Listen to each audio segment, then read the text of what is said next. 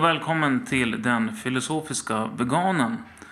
Om du är ny till Gerfrensons djurets teori så kan jag rekommendera följande sidor. Den ena är howdoigovegan.com och den andra är abolitionistapproach.com. Idag så ska du få höra en intervju med Francis McCormack och intervjun sker på engelska. Francis har en väldigt bra uppfattning, så som jag har förstått det i alla fall, till det, ehm, den abolitionistiska juristeorin av Gerfrension. Hon är också eh, väldigt aktiv när det handlar om att utbilda människor ehm, i veganism. Så jag ville ta tillfället i akt att ehm, höra på vad hon har att säga. En del av de sakerna som vi kommer att prata om är varför veganer bör lära sig djurets teori och varför man ska gå i en eh, studiecirkel, bland annat. Det jag dock vill tillägga är att den här intervjun med Francis gjorde via webbkamera så ljudet kan ibland eh, vara eh, otydligt eh, och eh, försvinna. Men jag tycker ändå att den här eh, intervjun blev tillräckligt bra så att eh, jag kunde använda den i eh, mitt eh, podcastavsnitt. Men innan vi börjar, glöm inte, världen är vegan om du vill att den ska vara det. Hi Francis and thank you for joining me uh, in my podcast, Den filosofiska veganen or the philosophical vegan. Hi Andreas. Uh, it's really nice having you. Um, and that's the, my my main message in, in the podcast is really to give my my podcast fans uh, a, deeper understanding of why someone need to read animal rights theory to to be a better vegan advocate. Sure. So that that is the basic that that, that is basically the the core principle of, of uh, my podcast. Let's begin with the questions. Can you please tell me a little about yourself? And I know that you work as a professor, so I want to know more about your work as a professor. Um, and I also want to know more about grumpy old vegans. Mm, how long you have been vegan? So, so it, it, it's a lot of questions. So, so yeah. Excellent. Well, I, I, hope I have I have a lot of answers in response. Um, I've been I've been vegan for about five and a half years. Mm-hmm. I suppose this is the most important question to me, the one about me being vegan, because it's it's just central to everything I am and everything I do. I went vegan um, in October 2010.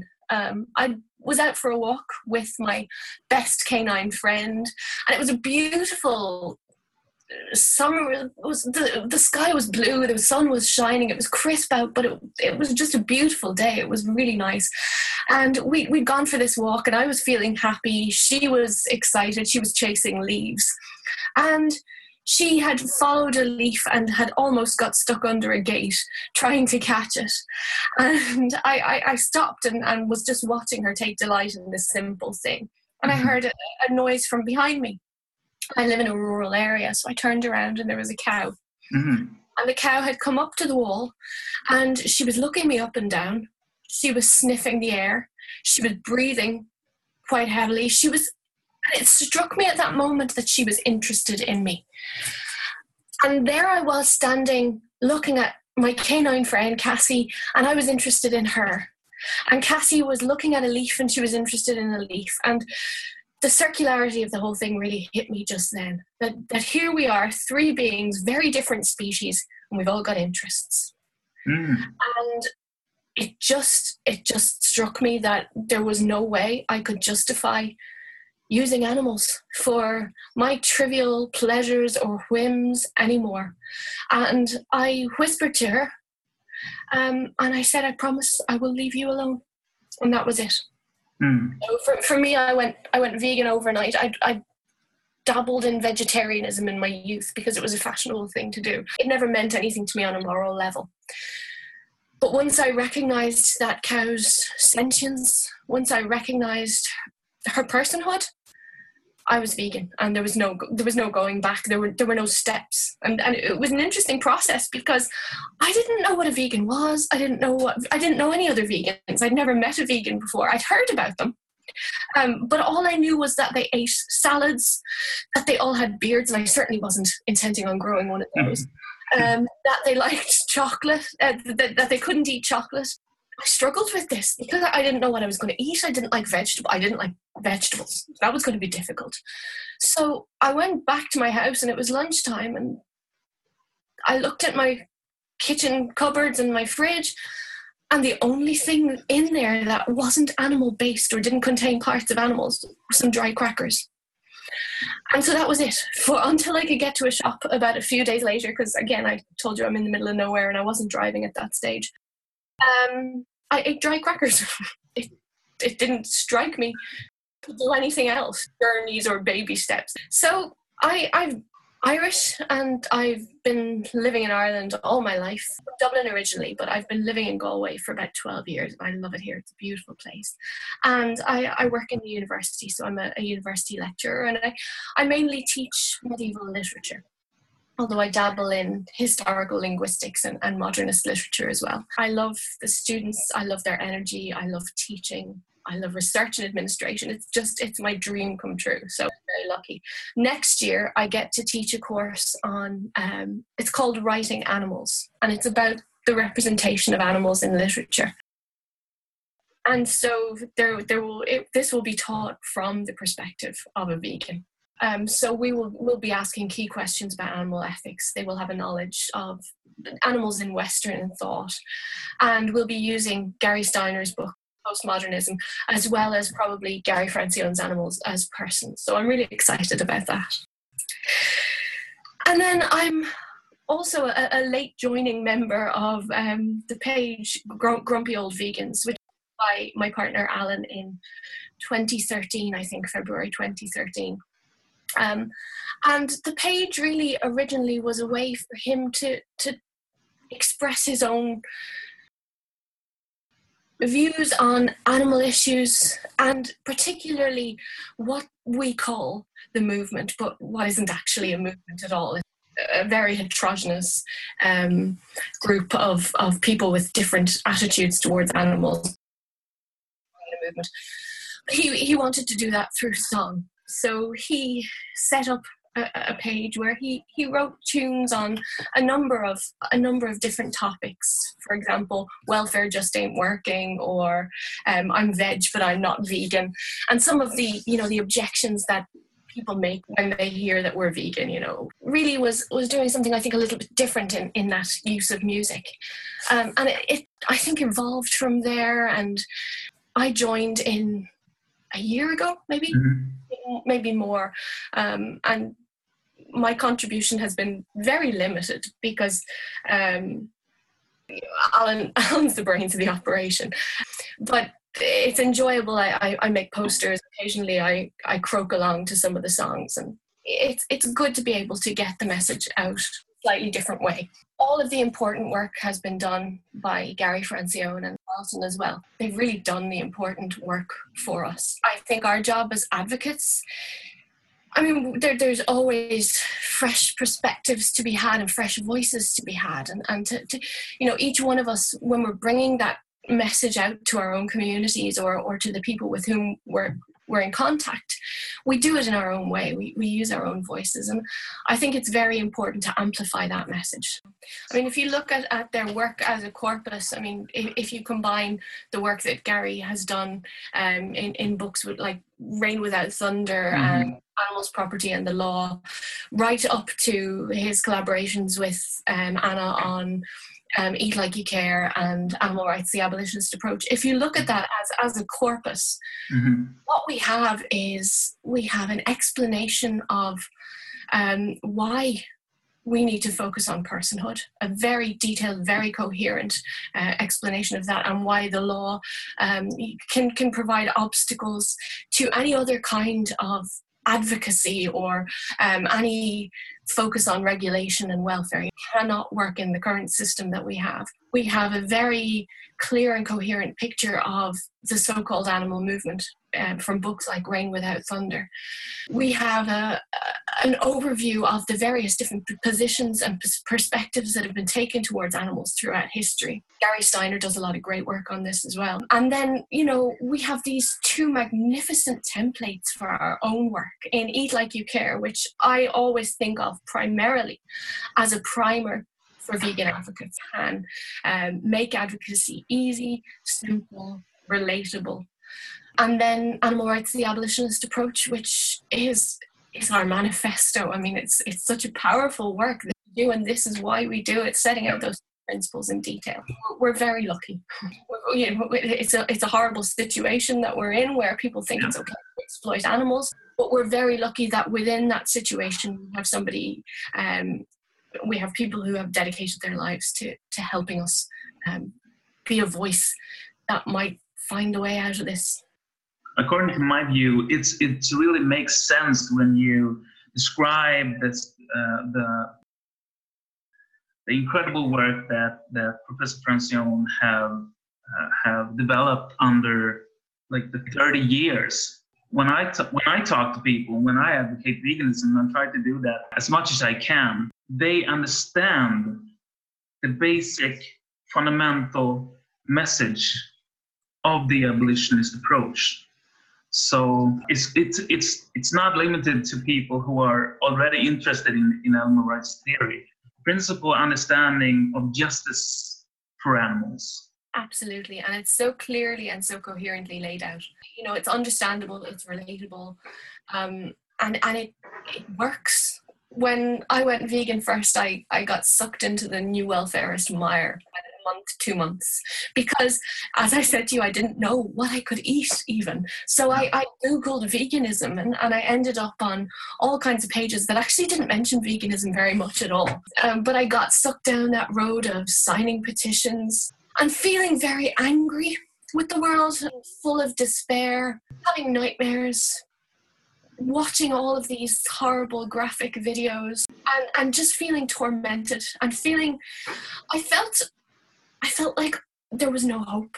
I felt like I couldn't do anything, that I couldn't bring change, that things were just going to be this way and they were going to get worse. In a way, those animal organizations create a feeling of learned helplessness because they fracture the picture of animal exploitation into so many different pieces. And they try to tackle one while at the same time they reveal that there's this whole other piece that we never saw. And now the jigsaw puzzle has got an extra piece and keeps changing. The picture keeps shifting. They never focus on the core of it on on the, you know the picture as a whole. Is the wrongness of animal exploitation. And when i discovered funnily enough i discovered the abolitionist approach as I was standing at a table doing the classic thing of educating others without having educated myself first. Standing at a table handing out leaflets from Mercy for Animals, Animal Aid, all of them. And somebody who was doing the, the same thing with me and who continues to do it said to me, You should read Rain Without Thunder by Gary Francione. And I said, Okay, I'll, I'll do that. I'll always take a book recommendation. And went home and read it. And the next day I phoned him up. I said, I won't be tabling with you again but that was that was i suppose as much a transformative event as having gone vegan. Because all of the anger all of the despair all of the anxiety instantly lifted. And it was replaced by a clarity and it was replaced by hope. And i am hopeful. I think we can have a vegan world but we are not going to get there if, as long as we keep fracturing that picture. The problem is treatment rather than use people who are trying to learn and understand and trying to educate themselves about the abolitionist approach is also growing. Yes. It basically up to us to educate people in a way that makes that, that basically makes sense. And it does. I mean, we we obviously you know we have our own voices and And we can't expect that every single advocacy encounter is going to require the same techniques, the same approach. So we need to be adaptable and we need to be fluid. And I think that's why it's so important what you're doing, you know, talking to so many different people. And we need to hear as many voices as we can. This is one of the reasons why the, the International Vegan Organize, uh, Association holds um, reading groups. And they're just marvelous. You go through the history of animals in Western thought you look at Bentham, Locke, um, Kant, Singer, Tom Tom Regan, Gary Francione. You know, you you cover all of the major theorists, and it's great to hear other people's perspectives on these, to hear other people's takes on them, and to hear how it fits with their own advocacy. So I think I think we need to keep doing that. I think we need to keep talking to each other. Experiences in Sweden will be very different from mine in, in Ireland. So when I talk about veganism, it, it, it's in an entirely different context. Uh, there are abolitionists all over the globe, so our experiences are going to be shaped by our environment and the more knowledge we have and the more we listen to each other about what forms those advocacies, the better we'll be. It's a constant process. Why is it important for vegans to read animal rights theory and participate in an abolitionist reading group? How can we motivate vegans to get more interested in the abolitionist, abolitionist vegan education? I think it's difficult with vegans in general because this quote unquote movement, I'm using scare quotes, I've already explained to you that it's not a movement, yeah. but large animal organizations, um, the major animal groups and charities actually discouraged, I would say they've actively discouraged people from not only um, not only in reading and in understanding, um, not only are they they waving them away from theory and towards pseudoscience with their focus on effectiveness, and again effectiveness in scare quotes because it's a nonsense. Not only are they doing that, but they're also saying, "Give us the money and we'll do the work." And so every all of the responsibility is taken out of the hands of the individual advocate. I mean, you've seen so many of, of these organizations have leafleting challenges where they've got the words, it's their words, and you just put them somewhere or you pin them to a notice board and that's it. If they want to know more, they contact the organization. Whereas we have, with the abolitionist approach, the focus is on building a grassroots movement creating um, those who are able to educate and who are willing to educate and, and first um, ensuring that they educate themselves. So the movement traditionally has been very anti-intellectual, um, anti-creativity, and, and very much opposed to individual advocates doing the work and it being taken out of the hands of of um, of the organizations themselves. So that's an, an obstacle.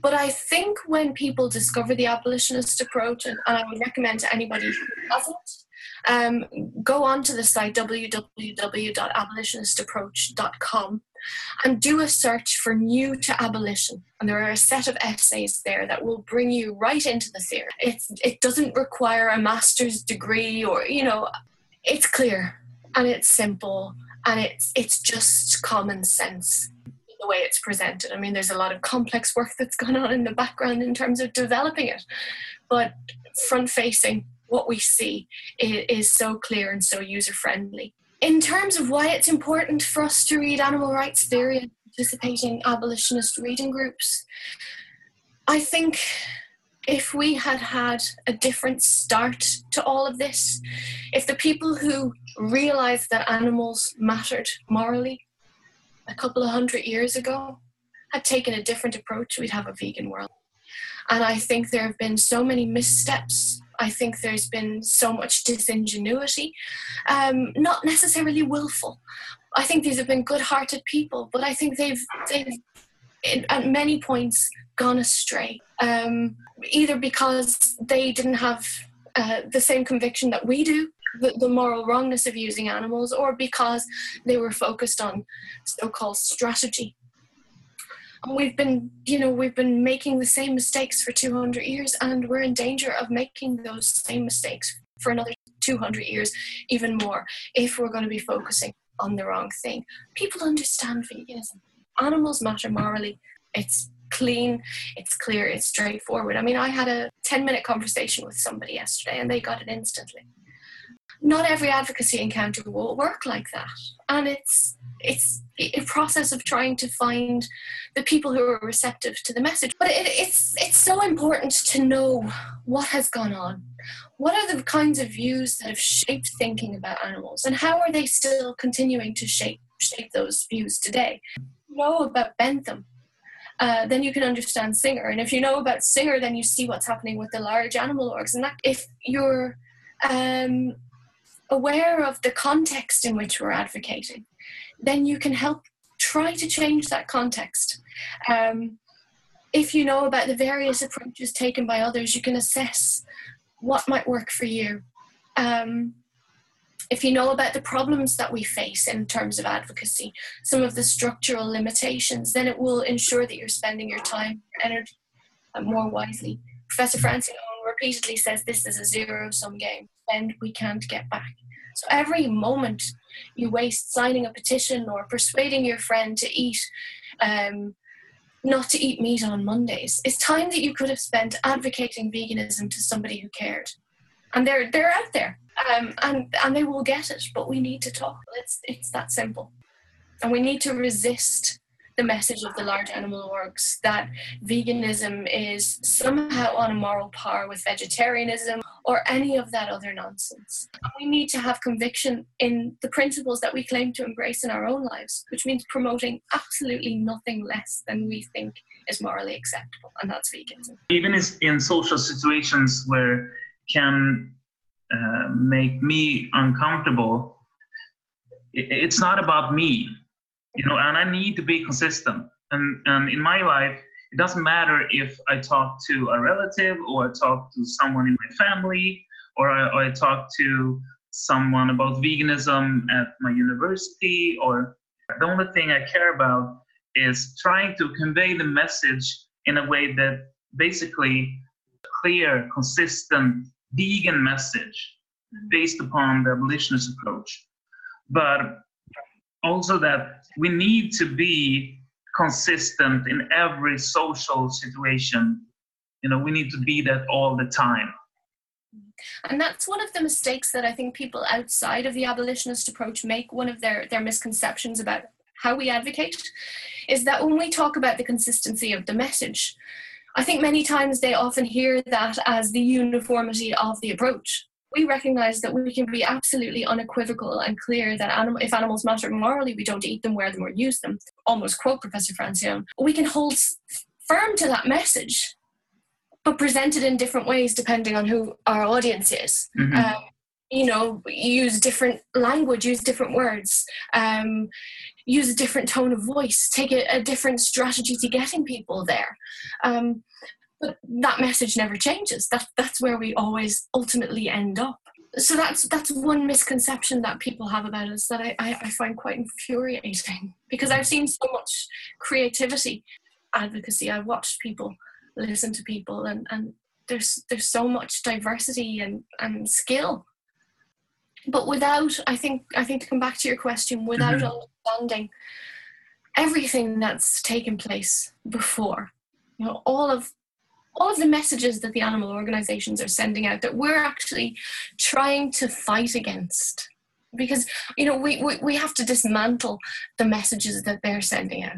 Donations are what's important or that signing petitions are going to help passionate towards animals rather than you know we need to think in terms of justice. So we're dismantling that and we're un- trying to undo that that work. Um, and we need to know the system from which that has emerged. You know, we, we, we see it all the time. You, you get people talking about the law when it comes to animals. Um, and why can't we change this law? Why can't we make this illegal? And you know, if you understand the theory, then you're able to deal with those questions. The, the focus on actually changing the conversation, changing the paradigm, and, and changing the social mores we have all we basically touch about that too but what is non-violent creative vegan education? Well i think there there are two key words there. Um, one of them is vegan. So that our education must always be focused on the end goal of veganism. Um, and the, again, the animal orgs would have us think that when people hear this word, they recoil in horror. Um, that has never been my experience. When when I mention veganism, people are curious, uh, and that can that can open up doors for conversations. Um, the other one there is is non-violent, and I think I think the principle of non-violence is absolutely crucial. And for me, it's one of the things that defines the abolitionist approach is that emphasis on non-violence. Um, you know, we we we have known that animal I want to say advocacy, but it's the wrong word, that approaches to animals um, in the past and, and today in the present have taken on a, a violent aspect. And, mm-hmm. and I think it's refreshing that, you know, in, in one of the six principles, the abolitionist approach rejects that and embraces the principle of nonviolence. And, mm-hmm. and that's entirely consistent because veganism is about nonviolence and, yeah. and to embrace that in, in terms of our approach is the only logical thing. It's the only thing that makes sense creative um, vegan advocacy then can take on a number of different forms. And, and in fact creativity I, I probably haven't even thought of um, you know so many things that are being done. They probably haven't even occurred to me. But from what I've seen and from what I've participated in, there are just so many options, so many different ways of getting that message out there. From people making wonderful art. I mean, if we think of, of some of the art of Sue Coe, for instance, she's done some, some beautiful visual arts on on the ending of animal exploitation. Um, there's music, song, uh, Gulce, uh, for instance, is, is an incredibly creative, talented musician write some beautiful songs again. He's worked through the six principles of the abolitionist approach and put them to music, which is is, is just wonderful. Um, so th- there's visual arts, there's music, there's you know people taking to the streets, uh, setting up a table like you do yourself, um, and talking to people inviting people that if they want a conversation about veganism they can come over and they can learn more. And that i think is is one of the most important forms of advocacy that is being done at the moment. It really i find it inspiring because when you invite somebody over to talk to you about veganism you're assured that they're coming over because they want to. So they're they're already committing on some level to veganism um, even if that commitment is just to learn more about it commitment by taking those steps over towards your table. You can do so much psychologically. You can do so much with that. Um, I think I think there are a lot of interesting things being done from a pedagogical level. Um, I'm particularly interested in the use of questioning in advocacy. So getting the interlocutor to listen, uh, to, to tell me why I'm vegan, and I listen. And they explain veganism themselves and they advocate to themselves for me. Um, so that there are lots of wonderful things being done. There's there's food advocacy, people bringing food into work and maybe having some abolitionist approach pamphlets and, and being willing to have a discussion with people. Um, and, and I don't think that we can underestimate the importance of one-on-one conversations. They're hugely important because um, every person that we talk to is a potential vegan, and every potential vegan is a potential educator for veganism. Will will matter. Um, and and then there are other things like just getting the word vegan out there, using it in a positive way, which is how the animal orgs have, have hidden it and buried it or equated it with meat reduction and vegetarianism. I think not being afraid of the word is important advocacy as well.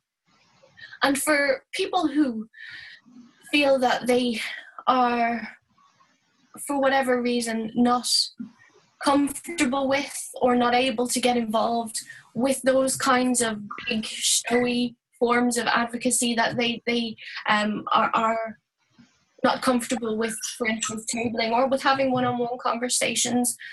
There are so many things that they can do. They can help bake cupcakes for a stall.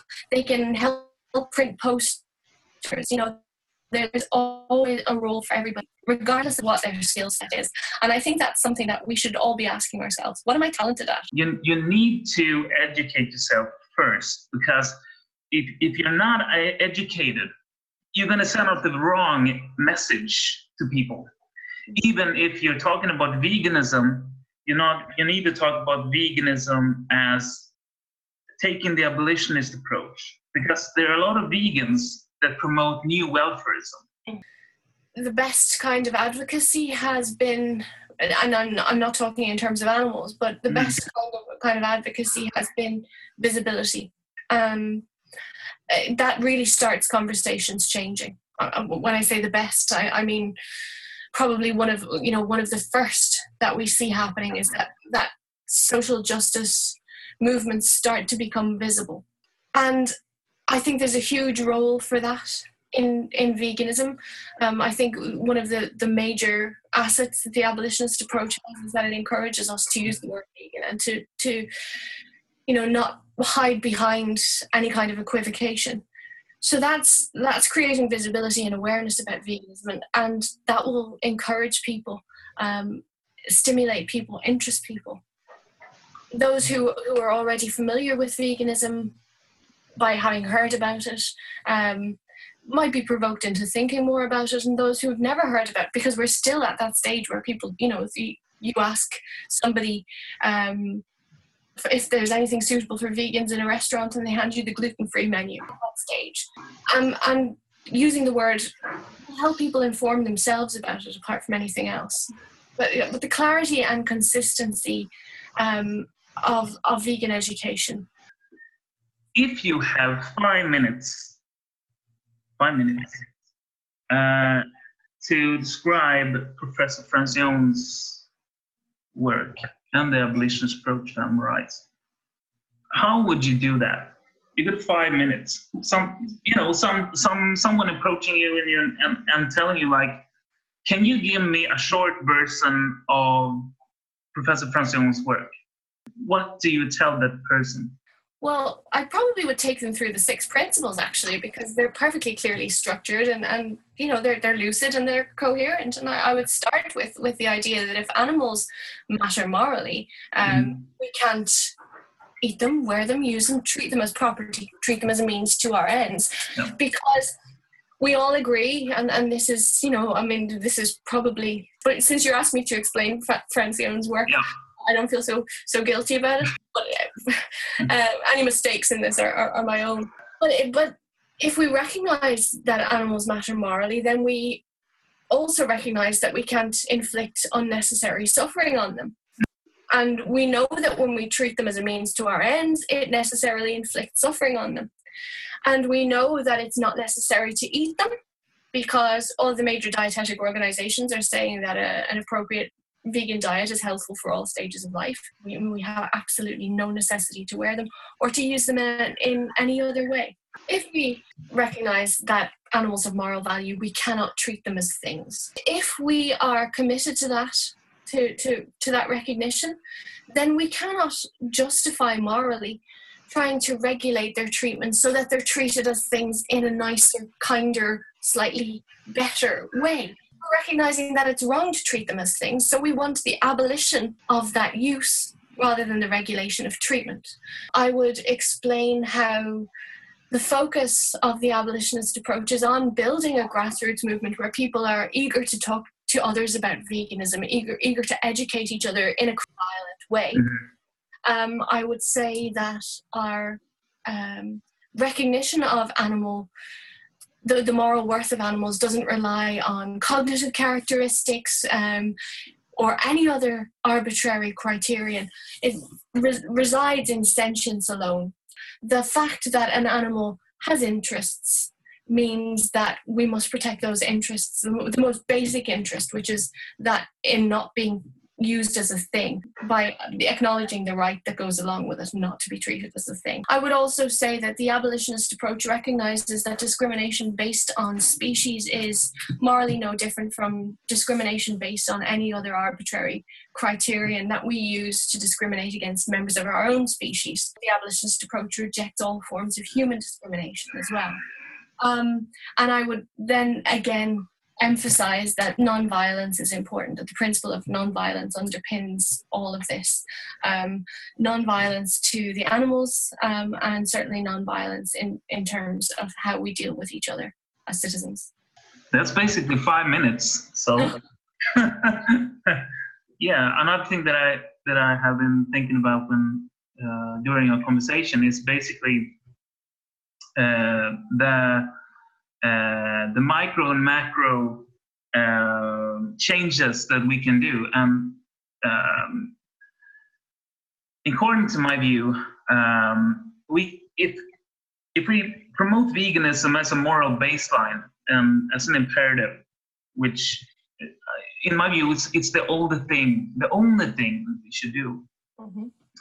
We can have a critical mass of vegans that can change the paradigm from property to persons. Mm-hmm. Uh, and I also I, I, I'm I'm quite convinced that if we have a critical mass of vegans that understands a coherent and, and uh, message, we can also change in the future. We can have uh, a macro. Uh, we can we can change the the institution of animal animal exploitation on a macro level as well. So, but but but we need a critical mass of well-informed individuals that that have have a a, a, a good understanding of of vegan education or uh, or animal rights theory. Absolutely, yeah, and and we we will. I I'm, I have no doubt of it. The, the paradigm will be changed. Someday, people will look back at, on us with horror at what we've done to non-human animals, and, and they will say, "How do they ever think that this was justifiable morally?" Mm-hmm. Um, that day will come, but that day will only come if we change the conversation. If we shift the conversation away from treatment and onto the wrongness of use, the conversation away from regulation onto abolition, conversation away from all of these various forms of equivocation like meat reduction and vegetarianism and onto veganism, place it firmly there and say nothing less is. Mm-hmm. We need to do that, and, and, and that's our job, and that's yeah. the foreseeable future. Yeah if you want to start uh, doing doing a reading group, you should participate in the International Vegan Association reading group first, so you get a good understanding of how it works, um, and then uh, also talk to more experienced vegan and abolitionist educators but we can we can do this and we can do this with limited resources because all we need to do all we are doing is talking to people who care about animals about why that care means that they can't use them. And that does not require that we stretch ourselves in any way financially or that we need the support of some kind of hierarchical organization. I think that those things are antithetical we're dealing with hearts and minds. We're not dealing with corporate structures. We're not dealing. This is not a business venture. Our moral obligation, where we can, to advocate for the animals whose um, exploitation mattered so much to us that we went vegan ourselves. It's a simple thing. It's a very simple formula. Something that that really disturbs me is that you know you don't do anything. Just just uh, order the pamphlets and, and order the the, the material don't think for yourself. And that is basically i'm i'm really disturbed about it makes one to not engage in critical thinking. Uh, and my view is basically the new welfarist movement is taking a moral position against reading and learning. When we talk to vegans about what the organizations are doing maybe it's the first time in their life where they actually can reflect upon the things that they are learning in the in the at the reading group mm-hmm. uh, and they also have kind of a safe space to ask questions about the experiences that they uh, that they have from the new welfarist movement so i think it's i think it's important that vegans feel comfortable asking questions that uh, that the big organizations basically dismiss mm. um, because they don't have that they don't have that understanding of why animal rights theory is is basically the cornerstone of uh, of the abolitionist animal rights movement as I see grow all, um, all over the world. I think the animal organizations can only continue to exist. I think they see their own success only in terms of creating learned helplessness in others so that they want us to become as dependent on them and as powerless as possible. Um, because that kind of organization necessitates that grassroots that it depicts grassroots as something undesirable and that promotes the idea of somebody speaking for. A person who cares about animals will learn to turn to them for their materials for their support. You know for you, you mentioned you mentioned those films. So I, I think that the way that they depict the problem of animal use in, in that they depicted it as a problem of use at all as just a problem of treatment is that they do it in such a way that it, that it creates that sense of helplessness in the individual advocate you know with all of these problems with and and usually you know um, these problems are depicted as, as somewhere over there you know not not at home these these aren't the problems that we participate in these are somebody else's problems. They, they depict so many of those, and the picture constantly shifts, and then there, there's a focus on an individual um, of one species. Of course, there are so many individuals of, of so many species who are in a dire situation because of our use of animals. So there's just so much, they make it seem that there's so much to be done, that there's so much that needs to be tackled before we can even start talking about veganism, which is nonsense. Because if we start talking about veganism, then those layers of exploitation will start to fall away. We need to be very conscious and, and the theories and of the structures so that we can help create change out of the mistakes that have gone before. I think if we work hard and I think if we pool our knowledge and resources and experience and we talk to each other and we talk, most importantly, talk to others about veganism and are really committed to this, you and I could see a vegan world in our lifetime. It can, it can be done. And I think there's no reason why it shouldn't be. Why we should equivocate or hesitate or about this as something that's both possible and desirable. A few decades. So let's do it. Frances, thank you so much for joining me uh, in my podcast den filosofiska veganen. So, Thank you so much about one of my favorite topics. uh, is there something you want to add and tell uh, the, the people that is going to listen to to this episode? Just to any new vegans who are listening, make sure you find your way over to www.abolitionistapproach.com. Yep. Start to read those essays that I mentioned earlier. New to abolition, start here. Um, and don't be scared. We're with you. Yep. Together, we're going to build a grassroots movement, and together, we are going to end animal exploitation. For my English speaking uh, listeners, thank you so much for taking your time to listen to this interview with Frances McCormack.